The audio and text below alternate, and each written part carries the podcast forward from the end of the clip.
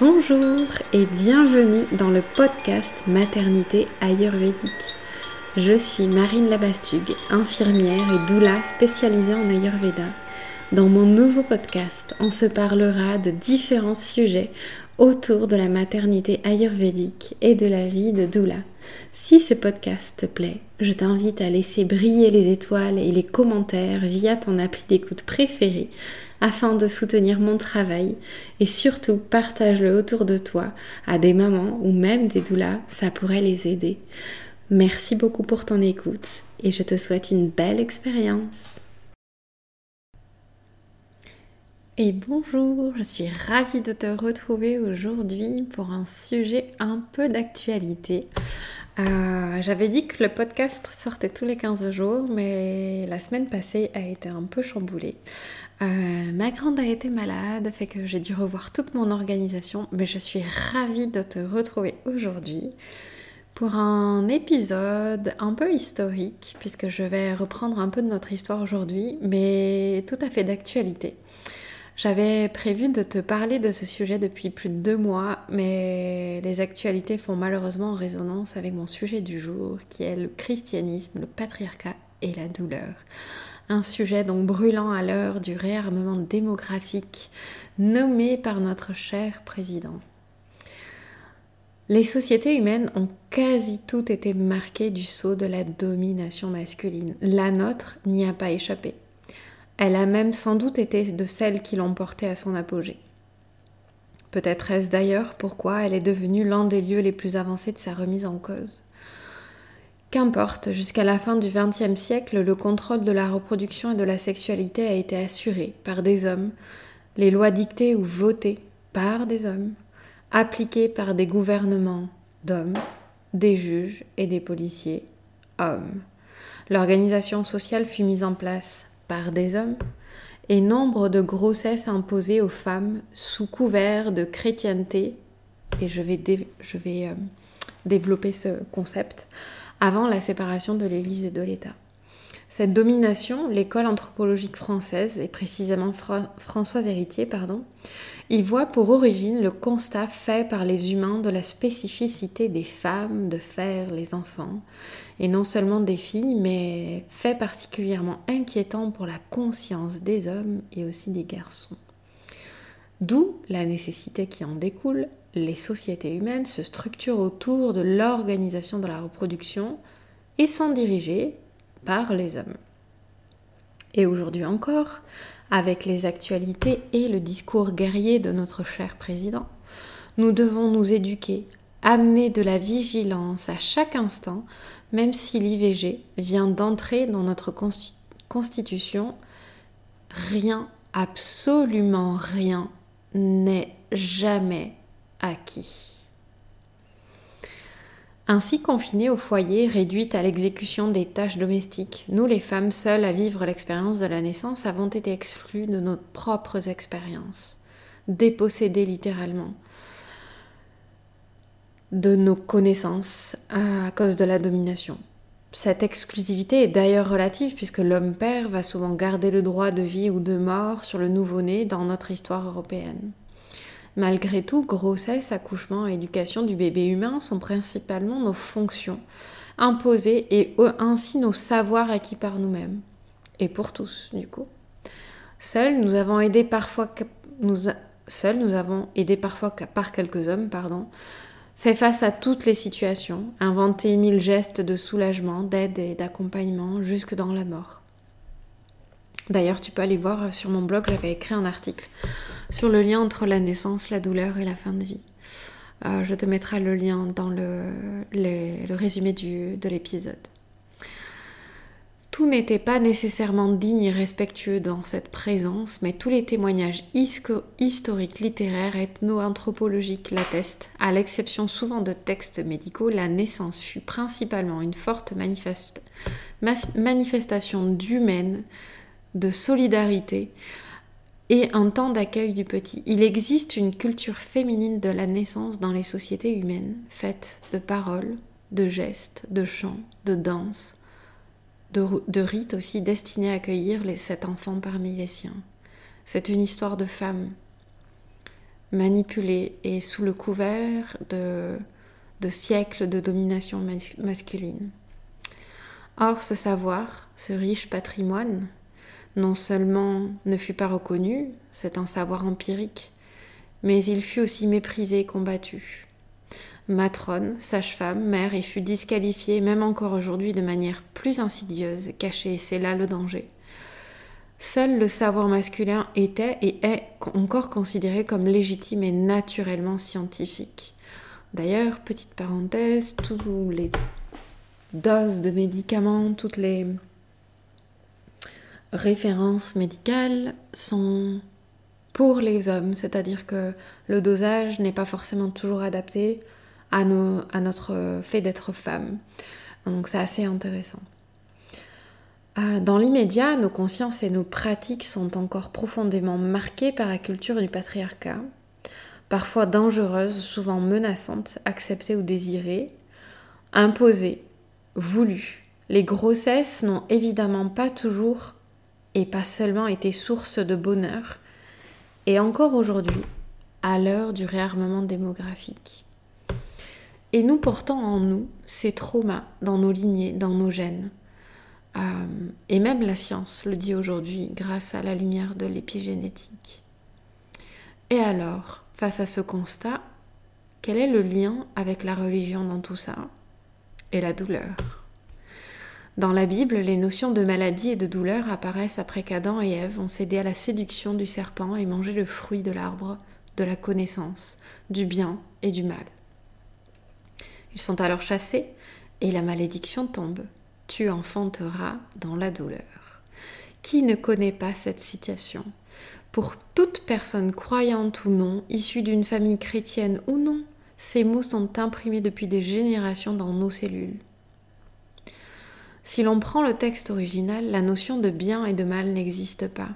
Elle n'apparaît que dans les traductions. C'est un fait assez intéressant parce que ce que l'on peut constater, là je vais faire une petite digression, mais ce que l'on peut constater dans euh, tout ce qui est à rapport aux religions et à, leur dérive, c'est un sujet brûlant de vérité et d'actualité aujourd'hui. En fait, euh, c'est qu'une histoire de d'interprétation parce que si on regarde toutes les religions qui existent dans ce monde, elles, disent toutes la même chose, aimez-vous.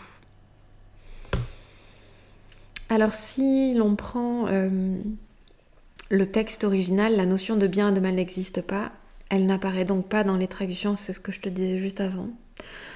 L'arbre de la connaissance du bien et du mal devient l'arbre de la connaissance de la lumière et du non encore lumière. En d'autres termes, c'est de l'accompli et de l'inaccompli, de l'expérience et de l'inexpérience, de la conscience, du dévoilement de l'inconscience, et donc de ce que l'on est et de ce que l'on doit devenir, enfin doit devenir en tout cas du chemin. C'est la métaphore du bébé qui naît quelque part. Lorsque l'on commence à voir sa tête apparaître, il y a ce que l'on voit, et donc ce que nous connaissons, et derrière, encore dans le corps maternel, tout ce que l'on ne voit pas, et donc ce qui reste à connaître. C'est le connu et le non encore connu, l'entre-deux-mondes que l'on vit à chaque jour sur nos vies, entre le passé, l'instant présent et le futur. Et là, je vois les grands passages de vie des femmes, mais aussi des hommes, les ménarches, l'adolescence, la maternité, la paternité, la ménopause, l'andropause, et l'importance des rites de passage perdus. Mais là, je m'égare à nouveau. On peut donc dire que l'homme s'est emparé du fruit de l'arbre de la connaissance avant même d'en faire l'expérience. Le fruit, ici, est le symbole de la maturité, de ce que nous serons à la fin de notre vie, donc du but de notre chemin. Avancer dans la vie, faire l'expérience de la vie, c'est quitter le connu, le reconnu que nous croyons être, pour l'inconnu, le méconnu que nous sommes. Notre vie est perpétuelle naissance. Nous vivons au présent avec ce que nous connaissons de nous et de la vie à l'instant T, mais nous avons devant nous tout ce qui est encore à découvrir. C'est ça qui est merveilleux d'ailleurs. Le fait de cueillir le fruit de l'arbre de la connaissance, c'est comme si nous cherchions à être qui nous serons sans l'être devenu, sans l'expérience. La question qui se pose est celle de l'importance du chemin parcouru pour le devenir. Et ce chemin, il est jalonné de transformations. Tout à l'heure, je te parlais de ménarche, d'adolescence, de, maternité, paternité, ménopause, etc. Mais c'est exactement ça. À chaque renaissance. De plus, je ne pense pas que cette phrase extraite de la Bible concerne l'accouchement de la femme qui met au monde son enfant. J'entends enfantement comme notre accomplissement, accouchement de nous-mêmes, notre dévoilement. À savoir que le chemin que nous avons à parcourir tout au long de notre vie pour retrouver et accepter notre enfant intérieur sera parsemé de moments douloureux. Le fœtus devient bébé lors de l'épreuve de la naissance, le bébé devient enfant, se détachant des bras de sa mère et en apprenant à marcher et à tomber. L'enfant devient adolescent en se frottant à l'amour et en se confrontant à la société. La jeune fille devient mère en accouchant. Bien d'autres moments douloureux jalonnent notre vie. Nous voyons bien que dans chaque grand passage, chaque bouleversement de nos vies, nous ressentons l'inconfort, la douleur, la contraction intérieure, puis la connaissance, le confort jusqu'à la prochaine contraction. Le cycle de la vie qui nous amène expérience, connaissance, sagesse. D'ailleurs, même si la société ne le reconnaît pas, la ménopause est le passage de vie qui nous amène vers la sagesse, vers la transmission de cette sagesse, de ces expériences acquises. Mais comment aujourd'hui notre société considère ces personnes sages et les personnes âgées? Je crois que cela en dit long sur l'état de santé de nos systèmes. Enfin bref, pour en revenir avec cette expérience de douleur, parce que quand même c'est un peu mon sujet du moment, de contraction, d'inconfort, nous nous rendons compte avec du recul que c'était une expérience positive, comme si cette douleur nous aidait à parvenir à notre but. C'est peut-être notre guide, mais quel regard nous portons sur la douleur, la douleur pardon, dans nos sociétés modernes? Ben, en fait, on la fuit. Et avec notre dévoilement, nos expériences au profit du voile du confort. Attention, pour rappel, je parle de douleur et non pas de souffrance. Euh, tu peux écouter les précédents podcasts. Euh, la souffrance doit être absolument soulagée, accompagnée, supporter. C'est évident. D'ailleurs, dans chacun de nos moments où c'est inconfortable, où, où on ressent cette contraction intérieure dont je te parlais tout à l'heure, c'est important d'être accompagné et soutenu. Qui n'a pas constaté dans sa vie qu'un moment douloureux, un moment difficile lui permettrait de changer, de voir autrement les choses, de grandir un peu, d'acquérir de l'expérience C'est le fameux Cadeau mal emballé. C'est comme si chaque moment douloureux était un tremplin pour nous projeter vers l'avant. La douleur serait donc créatrice et non destructrice. Si, toujours avec cette histoire de,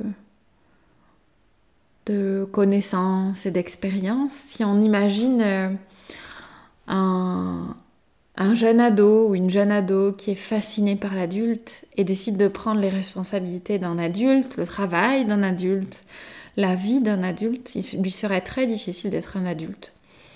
Car il lui manque des étapes cruciales, des étapes capitales pour son évolution. Devenir adulte, laisser naître l'adulte au fil des expériences vécues, cela, peut s'entendre par enfanter l'adulte qui est en lui.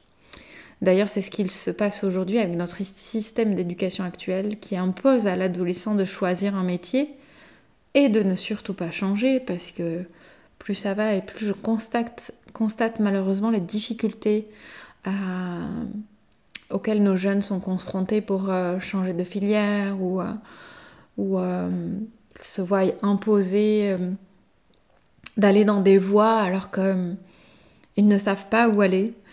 Euh, parce qu'ils doivent rentrer dans des cases. Mais là, je, m'égare un peu encore à nouveau.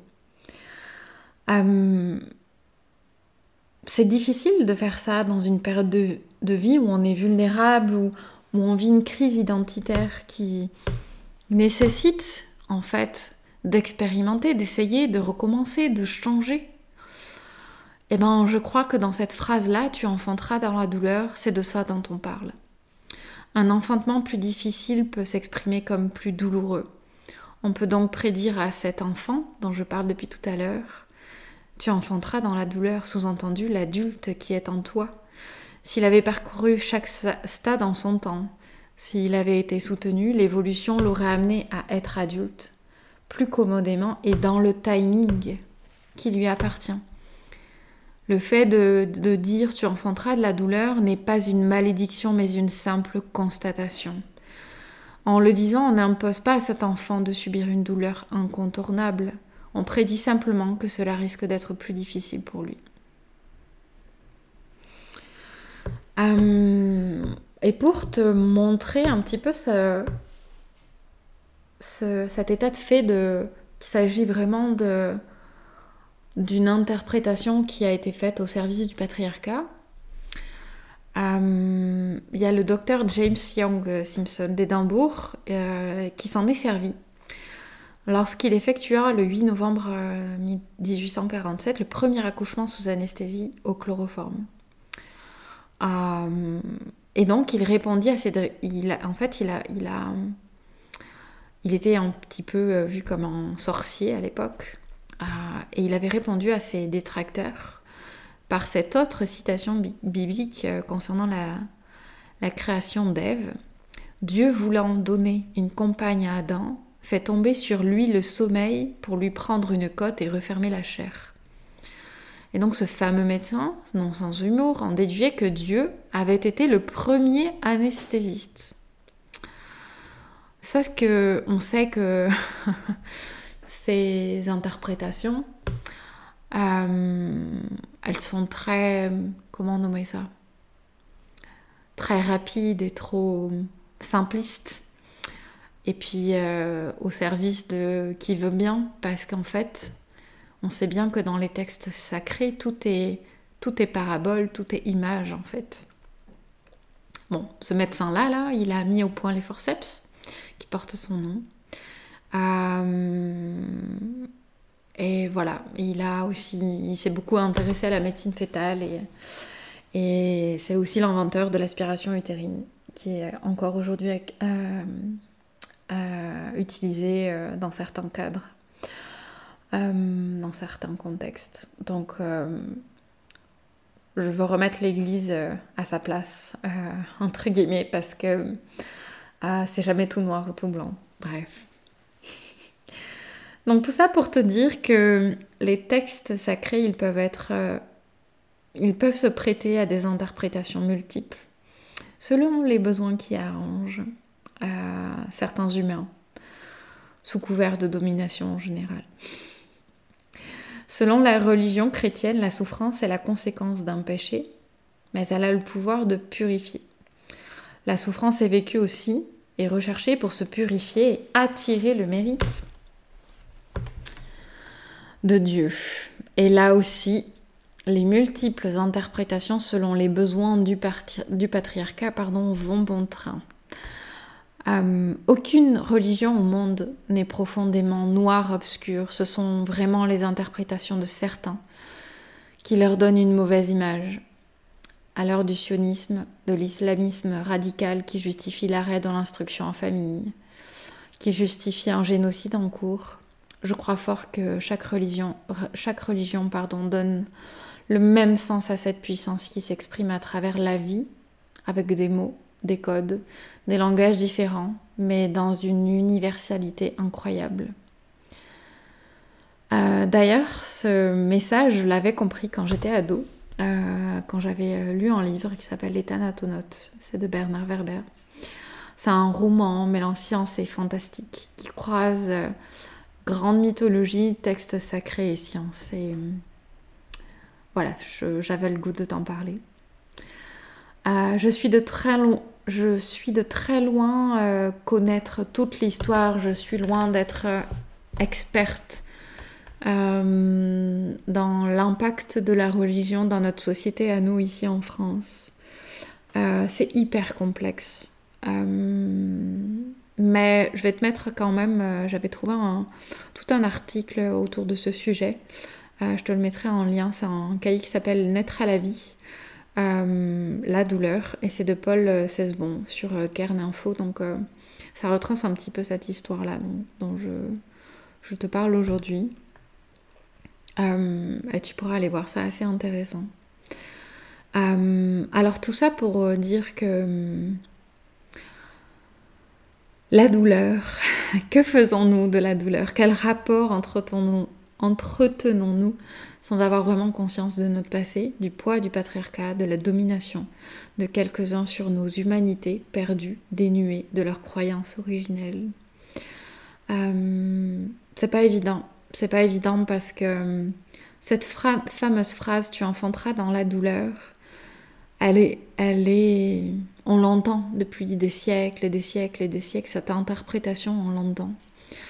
Euh, et ça ça prend pas du jour au lendemain pour déconstruire euh, ça dans, nos consciences et, dans nos cellules.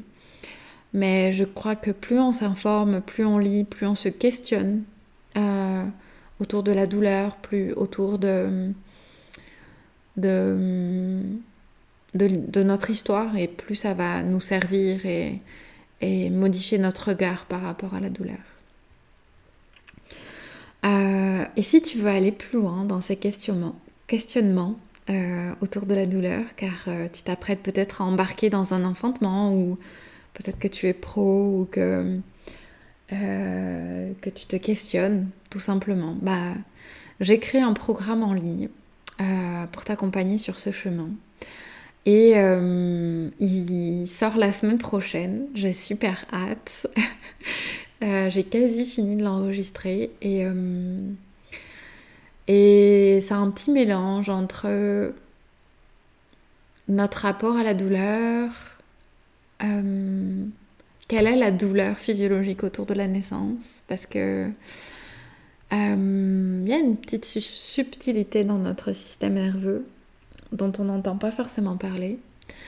Euh, et aussi surtout, c'est j'ai voulu que cet accompagnement soit comme un chemin d'introspection pour aller voir comment tu te places, quelle est ton histoire, parce qu'on est tous uniques face à ça.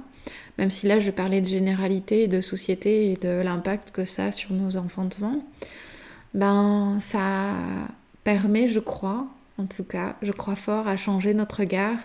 Et c'est c'est pas une préparation comme les autres, ça c'est certain. comme tu peux avoir euh, accès assez facilement aujourd'hui, c'est vraiment unique en son genre et, euh, et je suis sûre que ça va changer le monde.